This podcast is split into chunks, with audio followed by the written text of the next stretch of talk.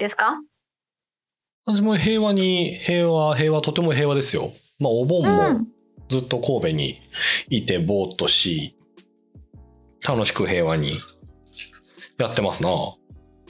よかったです。じゃあお互いちょっとまったりしてるんですかね？そうね。まったりするのがいいね。うん。あの、家近くホテル泊っていうのを、この、なんていうんですか、2020年ぐらいからちょこちょこやるようになり、うんうん。その遠出した時にまあ泊まるものじゃないですか。ホテルはホテルね。、うん、旅館。もう家の近くにもまあ神戸なのでちょこちょこあるんですけど、いろんなホテル。うん。最近また違うホテルを開拓ししてみようと思って、あの、大倉があるんですよ。神戸は実は。うんうんうん。ベル大倉神戸ってのがあるんですけど、うんひっそり行ってみたらまたそれはそれで趣が違い、楽しい滞在をしっていう感じですね。うんうんうんえーあそういう意味だと私もそれ結構昔からやりますね。ただいいホテルっていうよりかはなんかその台台東区とか私東の方に住んでるのでうんなんだゲストハウスみたいなコンコンセプトホテルみたいなうん。なんかのがちょっとこじんまりした施設が多いのでそういうとこに泊まるみたいなのはやってますねよく。ホテルって感じではないけど。なるほど。うん台東区確かにそういうのたくさんあって良さそそう、そのなんかちょっと作り手のこだわりを感じる空間とかに思いを馳せ、みたいな。居心地とか何？シーツとかも自分でやってくださいみたいな感じのが多いから、そう。いうん身体的な快適さとかではないけど、なんかそういうコンセプトに触れるとか、空間が素敵とかっていうのでよく言ってますね。それはいいですなうん。日常の火事から解放される瞬間ですよね。そういうところに泊まった時。確かに。そう。あと、常にめっちゃ広いリビングがある家に住んでるみたいな感覚になれるから、いや、ありがたい。確かに。水回りがね、キッチンとかないですもんね。うん。それは確かに良いですないいですね、お互い。コロナ禍での休憩の仕方を発掘してきてますね。そうね。まあこれも人生ですからね。ももっとしんどいことも多分、これから起きるでしょうし。そうですね。うーん。なんか乗り越えてどうこうとかっていう次元を超えてね、大変そうですから、そこら中で。うん。まあ平和にやっていかんとっちゅう。そうですね。平和にやっていかんとですね。まあ中学で谷崎潤一郎ですよ。はい。谷崎潤一郎の姿勢っていう短編小説いきましょ前回はタトゥーの人類学っていうのをやったので、う。うん。あれですね、その流れのまんま姿勢、まああの我々は多分入れ墨って読む方が、あの自然な、あなんて言うんでしょう、漢字の単語ですけど、姿勢、刺す青で姿勢ですね。うんえー谷崎潤一郎。私、全然知らなかったんですけど、谷崎潤一郎、なんだ、記念館？違う。谷崎潤一郎記念館かっていうのが、うん神戸のお隣の芦屋にあるようでして、へえ、また芦屋っていうのが、あの、ちょっと谷崎っぽいですね。ちょっと気取ってる感じ。あの、見ていたら、うん。37歳の時に、まあ、関東大震災に遭い、うん、で、家族で関西に移り住んだんですって。へえ。で、そのまんま一時的に住んどこうかなと思ったら、この、うんお神戸と大阪の間のこの辺りの風土がちょっといいなっていう感じになって、で、ずっと長く住むことになり、作風もなんかそこでガラッと変わったんですっていうのが、まあ、書いてました。ね。ガラッとってどう変わったんだろう？さあ、へーでも去年、あの、有馬温泉に泊まりに行った時にも、まあそのええお宿の谷谷崎潤一郎がここで執筆してましたみたいなことが書いいてあったんですよね。どう変わったんだろう。この姿勢は何年の、何年の作品だったんだろう。姿勢、姿勢。諸女作ですよね。18年とか、うん。あ、嘘嘘嘘、もっとおっただ。あもっえー、あ10年、えー10年、1910年。24歳で発表したと。だから、うんあれですね。その関西に来る前の、一番最初の代表作みたいな確かに。うん。やつってことですね。恥ずかしながら全く読んだことないですね。谷崎潤一郎。うーん。なんか私は、谷崎潤一郎を触れたのが高1の時なんですけど、うん。なんか原告の授業でいろんなその文豪を一人一人調べて発表するっていう時間があってだから例えば太宰治はこういう人ですとか芥川はこういう人ですっていうのを生徒一人一人が誰か割り当てられて発表するっていう時間があってで、私、谷崎だったんですよね。ほう。それで、初めて、あの、谷、だからちゃんとまともにリサーチをして、初めて図書館でユリイカとか谷崎特集とか読んで、うん。あの、調べたんですけど、やっぱり、あの、すごい奥さん取り替えてるんですよ。でもすごい女好きで、あの、それにびっくりした記憶がありますね。で、奥さんのね、顔がね、もう調べたんですけどね、似た感じの美人なんですよ、全員。あ、似てるんだ。似た感じの美人だった気がしてて、確かその、あ、なんかすごいしょうもない人人なんだって思って。なんか、そのそうなんていうの、文豪っていうのはすごい硬い現実な人生を送ってるもんだとばかり思ってたので、うん。あ、これすごいしょうもない女性関係の人とかがユリイカとかで特集されるんだみたいな。でそこが新鮮だったことを覚えてますね。それ国語の授業で発表をされて。そうそう。あの、教科書に陰影来さんが載ってんですよね。それで、あの、谷崎が当たりました。全く読んだ記憶ないもんな。あったのかな、そんでも、どなの。教科書かとか、その教科書でも読まない部分とかあるじゃないですか。授そう業によっては。ね。そううね。んうん。なんか今、日本文化の入り口マガジン、うん和楽っていうやつの谷崎のページを読んでるんですけど、はいはい。一人目の妻、二人目の妻みたいな、書いてあるんですよ。うんうん。で、見ていると、なんかその結婚したいなと思ってた人うん。が、なんかええなと思ってたと。うんだ。から、結婚したかったけど、うまくいかんかったから、妹と結婚したっていうのが書いてあって、もう一発目から、一発目からやるな、純一郎っていう。アウトなんですよね、いろいろ。お前、お前す、そそういうタイプ？みたいな。うんうんうん。なかなかですなそう。しょうもないですよね。でもなんかその、高校生の時に舞姫とか読むじゃないですか。それで、舞姫読も森鴎外しょうもねえなとか言う言う言うじゃないですか、みんな。で、そんな流れたりだきとか太宰とか来て、あれなんかみんなしょうもねえなってなりますよね。いや、あれよ、私は、もうあの、もう石炭オーバー早積み果てつあたりからもうなんか、いや、夢の生活送ってんな、この人ぐらいの感じでしたよ。やるだけやってお前帰ってきてお前、そうだよ。なんちゅうかお前いいねっていう、うんそうなかよ。なかだったな最悪だな、みたいな。みんなわがままだな、みたいな。なんだ、この自立してない男たちは。あれを日記で書いてる人いたら、うん現代だったら即炎上ですよね。うんうん。すごいだろうなその人の、なんていうんですか、はいまあ24だからもうあれですよね、もう血気盛んな、もうモリモリ行くぜっていう時の作品がこの、まあ、姿勢ですね。なんか、うん。なんだっけ？どっか、俺、どっかに書いてた気がするんだけど、姿勢、本当は一番、なんか一番がどれかはわからんけど、なんか誰かが、いや、これがやっぱり、あいつのデビュー、名を挙げたのはこれやったな、みたいなやつが、でうん。なんかそれだったみたいなのをどっかに書いたんだろう？俺どっかに Notion に書いてなかったっけ？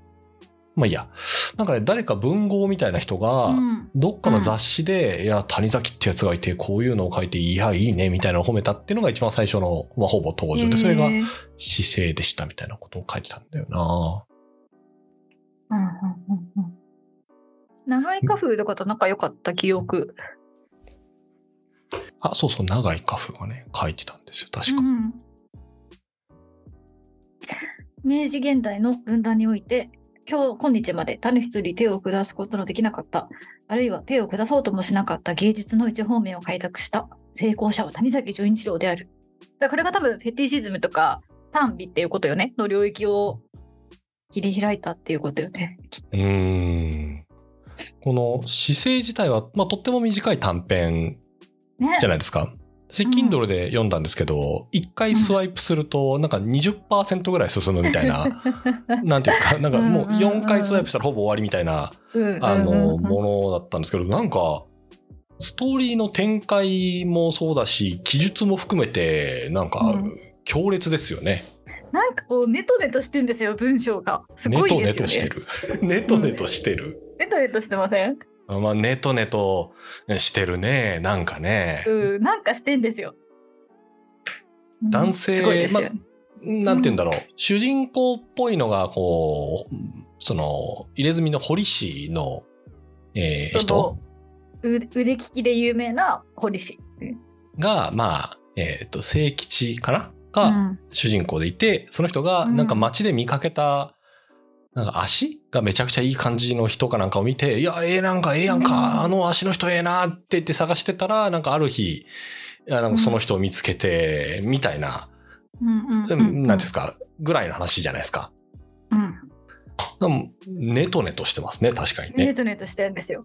その、聖吉の、うん。なんていうんですか、心の動き、見つけた時のなんかこう盛り上がり、うん。で、いよいよその人に、なんかその、やるってなった時のこの、なんていうんですか、うん高ぶりみたいなやつがもう一個一個もうこの、なんていうんですか、ネチネチしてますね。ネチネチしてる。聖吉の話かと思いきや、でも結局この入れし入れ墨を掘られた女の人の話だったんだっていうラストじゃないですか。私そこが好きですね。その、その逆転が好きですね。この話、短編では。確かに最後この話終わる時は、あれですもんね、うん女はっていう主語で終わってきうん。ますもんね。この、なんていうんですか、描描写っていうかこのカメラのフォーカスはその女性に当たって、うんうんえー、しまっていくっていう本でしたね。うんうん私なんか印象印象としても姿勢ってどんな話って言ったらまあ堀市の話っても言えるけどでもなんか女の入れ墨の話っていう風になるかなと。ああ、そうね。うん。そうね。そうね。確かに女性、女の入れ墨の話か。うんそうなるかもねそ。のためにこうなんかいろいろ聖吉って人がいてとかぐちゃぐちゃぐちゃぐちゃやってて最後その出てき主役が出てきて終了みたいなすっきりした短編っていうのように感じますね。なるほど。うん。の、私、ミキさんに紹介してもらったこのいろんな。な作品はい。は、まあ自分で読むのももちろんそうなんですけど、なんか誰かの、誰かのっていうのは、まあ、それを専門に研究してる人がいるわけじゃないですか。はいはい。だ谷崎、今回だったら谷崎潤一郎みたいな人を研究してる人うん。が、なんかどういうふうに書いてるんだろうと思って、まあみ見るようにしてるんですよ。わかんないんで私うん全然そういう素養がないので、うん見てたら、こう、多分ミキさんが言うような、やっぱり女性にフォーカスを当たっていくっていうのが、多分主流の捉え方なんだなと思って、えーいます。と。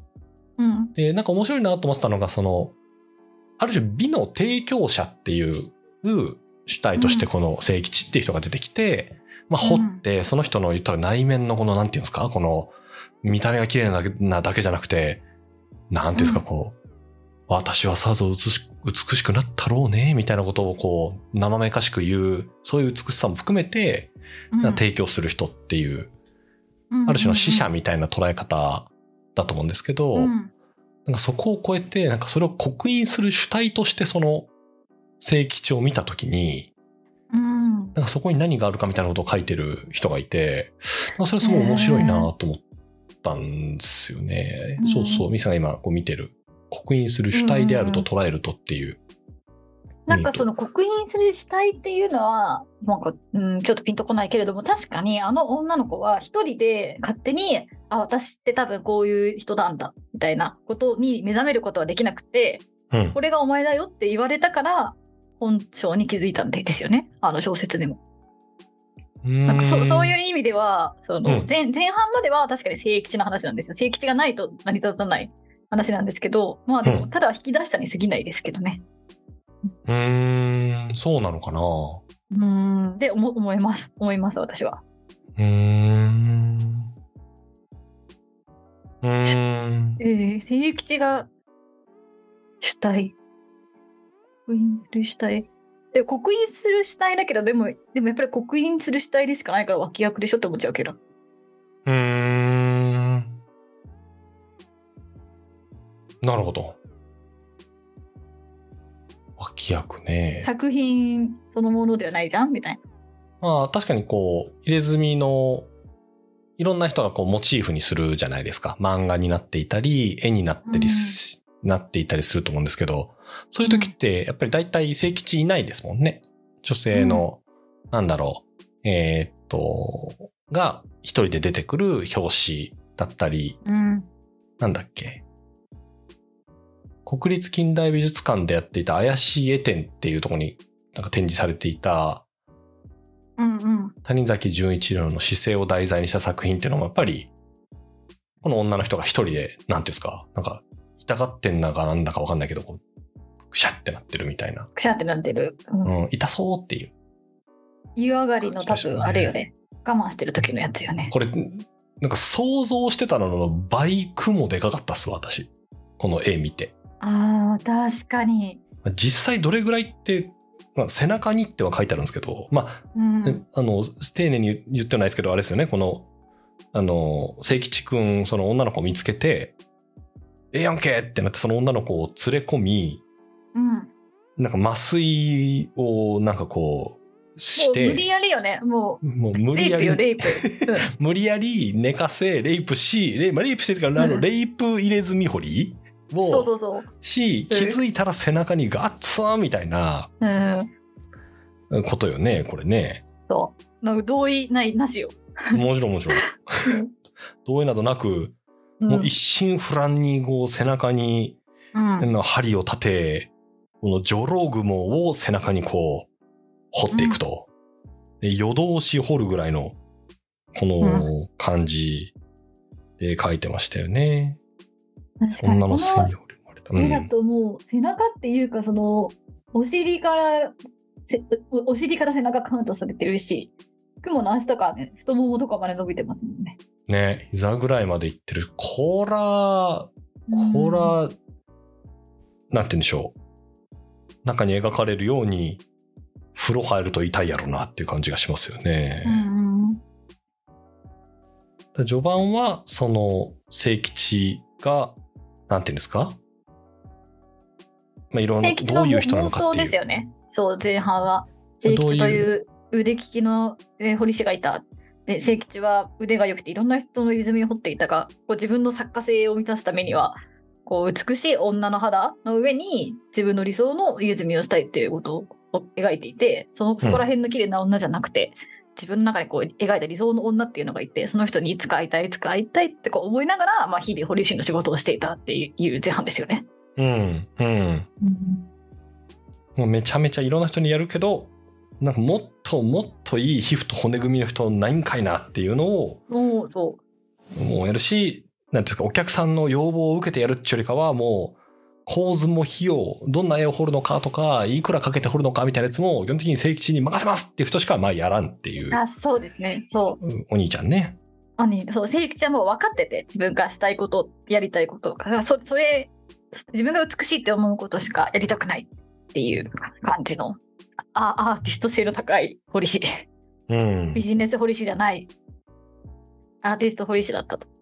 そうね。なんか、どっかに、その入れ墨師、死生師に堕落してからのって書いてるから、だからもともとこの浮世絵師っていうのを、に、うん浮世絵師でやりたかったんだけど、うまくいかんと、もう、うん入れ墨師になっちゃったんだけど、やっぱり、その浮世絵師としての、こう、うん心と感性とみたいなのがやっぱ残ってた。うんうんその中でやってた、この、堀師さんっていうことですね。あそうねもともとえー浮世絵師の塗製をしていただけに入墨師に堕落してからの聖吉にもさすが絵描きらしい良心と栄冠とが残っていたそ栄冠っていうのは鋭い心だからまあ、うんあ、アンテナっていうか、栄冠ってなんだろうね。あちょっとよくよく読むと。ね。感性みたいなことなのかな？栄冠。うんうんうん。なんか自分のアンテナ、私の予想ですが、自分のこうアンテナに触れる感性みたいなことじゃないのかな。うーん。まあっていう、この聖吉が、うん。この、どっかの料理屋さんの前かなんか歩いてる時に、カゴうのん、すだれの影から足がちょっとポコッと出てるのが見て、いや、この足ええべやっていう、思そう。っちゃうと天吉はね、足もう足を見ただけでその全身の皮膚の感情とかがわかるみたいな感じだったよね。ちょっとわかるな。あ、そうなんだ。ちょっと、まあ、わかるとかじゃなくて、足見てグッとくるっていうのはわかるな。へえそう。だからその聖吉は足がめっちゃいい。この足だったら、全身掘るに値する美しい体に違いないって思っていて、うん。足の記憶だけでずっとその女を探その女にいつか出会いたいいつか出会いたいって思って45年経ってたうーん。すごい執着心やな。でも分かってるのがすごいですよね。ああ、こういう人がいいんだ、こういう人がいいんだって。これだって。うんそうね。執念みたいなものがあるのを言えば作家だなって思いますね。うん。ちょうど見つけた時に、その女の子に、ちょうどこれで足掛け5年、うん。己はお前を待っていたと。顔を見るのは初めてだが、お前の足には覚えがある。いや、なことはねえ、ねえだろって思っちゃうけどね、これ。お前の足に覚えがあるはなかなか、なかなかの記憶力。でも本当よ、5年だったら結構変わるしね、足。そうね。そうよね。いやー。で、それを座敷に案内していって、その女の子に、その、まあ、中国の、まあ、西の暴君中央の張飛、バッキっていうのを描いた、まあ、絵を見せると。うんこれあの、方針演技を見ている人ならみんなわかるだろう、バッキね。何方針演技って？あの、アニメ漫画？あーあったじゃない方針演技っていう。そこにね、バッキって出てくるんですよ。なるほど、なるほど。なんて言うんだろう。あの、まあ、すごい寵愛をされてるんだけど、まあ、あの、うん暴君、あの、夫のね、中央っていうのが、まあ、言ったら、あんまりいい王様じゃなかったって言われてる人で、まあ、そのがすごいこう愛していた、あすごい絶世の美女っていう人なんですよ。バッキっていう。言ったら男を狂わせる人っていうことですね。で、その人を見せて、の絵絵をですね、こう見せて、うんお前じゃいみたいな。この絵にお前の心が映っとるぞいっつって見せるっていう。うん変わってるよな。絵 もだからその絶絶世の美女が若い男を自分の生贄のようにあの若い男が縛られてる前前で美味しそうにお酒を飲むっていう美女の絵をね 見せる見せてるんだよね。うん。そでそうこの絵この絵にはお前の心が映っているぞと。うーん。その時女の子の方は、あれね、この絵を見てたと思ったら、知らず知らず、その瞳は輝き、その唇は、なんて言うんだうろう。ん震えたかな怪しくもその顔はだんだんと、妃の顔に似通ってきたと。娘はそこに隠れたる真の己を見出したと。うんこれあれね、短い短編なんだけど、この序盤のその絵を見るぐらいの時は、表記もまだ、あれですね、娘って書いてるんですよね。そうで、そのこの辺りから、だんだんにこの女のっていう表現に変わってって、最後はもう女で締まるっていう、女で締まる。ああ、移り変わりですな。うん。怖いけどね、謎のおっさんに突然連れてかれて、よくわかんない、うん。よくわかんないやつ見て、こう、なんていうの？瞳が輝く女性。なかなかだよな、これ。現実で考えたらそうなんだけど。でもなんかこう文章がいいからそういうファンタジーとして読めるでももしかしたらこういう人もいるのかもしれないって思ってファンタジーとして読めるけどそうねも。し現実にいたらやばいしあの親のリテラシー教育がどうなってるんだっていう知らない人についていっちゃダメだって言われただろうみたいななっちゃうけどね谷崎潤一郎願望がもう詰まってるのかな、ここにはえ。詰ま絶対詰まってるでしょまあ、そうね、うんこういう人いたら好きになっちゃうね。わかるな。ちょっとわかるな。なんかもう本当に妄想はすごいなと思う。そのずっとその男がえ悶々と悶々と描いてた描いてたまさにその描いてた通りの女が現れてホイホイ言うことを聞くとかっていうのはめちゃくちゃ男性的だなって思いますね。そういう意味では。ああ、そうね。そのコントローラブルなも確のじゃないから普通に。みたいな。かにねそうね。うん。まあ、ちょっとこの後麻酔使っちゃってるから、あれだけど、そうそうそうそう、思いっきり麻酔使ってるから、まあ、うん。話聞くっちゅうかなんちゅうかだけどね。うん、でもなんていうのそのまあなんか快快感の態度をどんどん出してくるじゃんちょっと色っぽくなってくるっていうのとかはうんすごいエロ,、マンエロ漫画みたいな そうだなとは思いますよその冷静に考えると。なるほどね。うんなるほどね。まあ、そうね。うんえでもいいの？それでもなんかそういう美のあり方もあるかもしれないって思うようなこう美しさがあるからいいのよ。まあね。うんなんか難しいね。なんて言うんだろう。例えば、私みたいな人がさ、こう少女漫画とかを読むとさ、いや、そら、なんかこう願望を押し付けたでって思うところがあるわけじゃない？うんうんさすがにそうはならんべやっていうのを、この谷崎とかになると、まあそう、そうね、みたいに思っちゃうのは、これなんか、そういう非対称性なのかな？まあそういう非対称性はあるかもね。あのどどっちの方が自分により近いかみたいなのはあるかもしれないね。まあねうん、そうさな。えまあまあっていう対称性もありつつも単純には出力の違いみたいなものはあると思いますよ。出力？まうん、出力？文章力、うんああ、出力ね。それは間違いそうね。うんうん24で、まあ、もっと前に書いてたのかもしれないけど、これだもんな。うん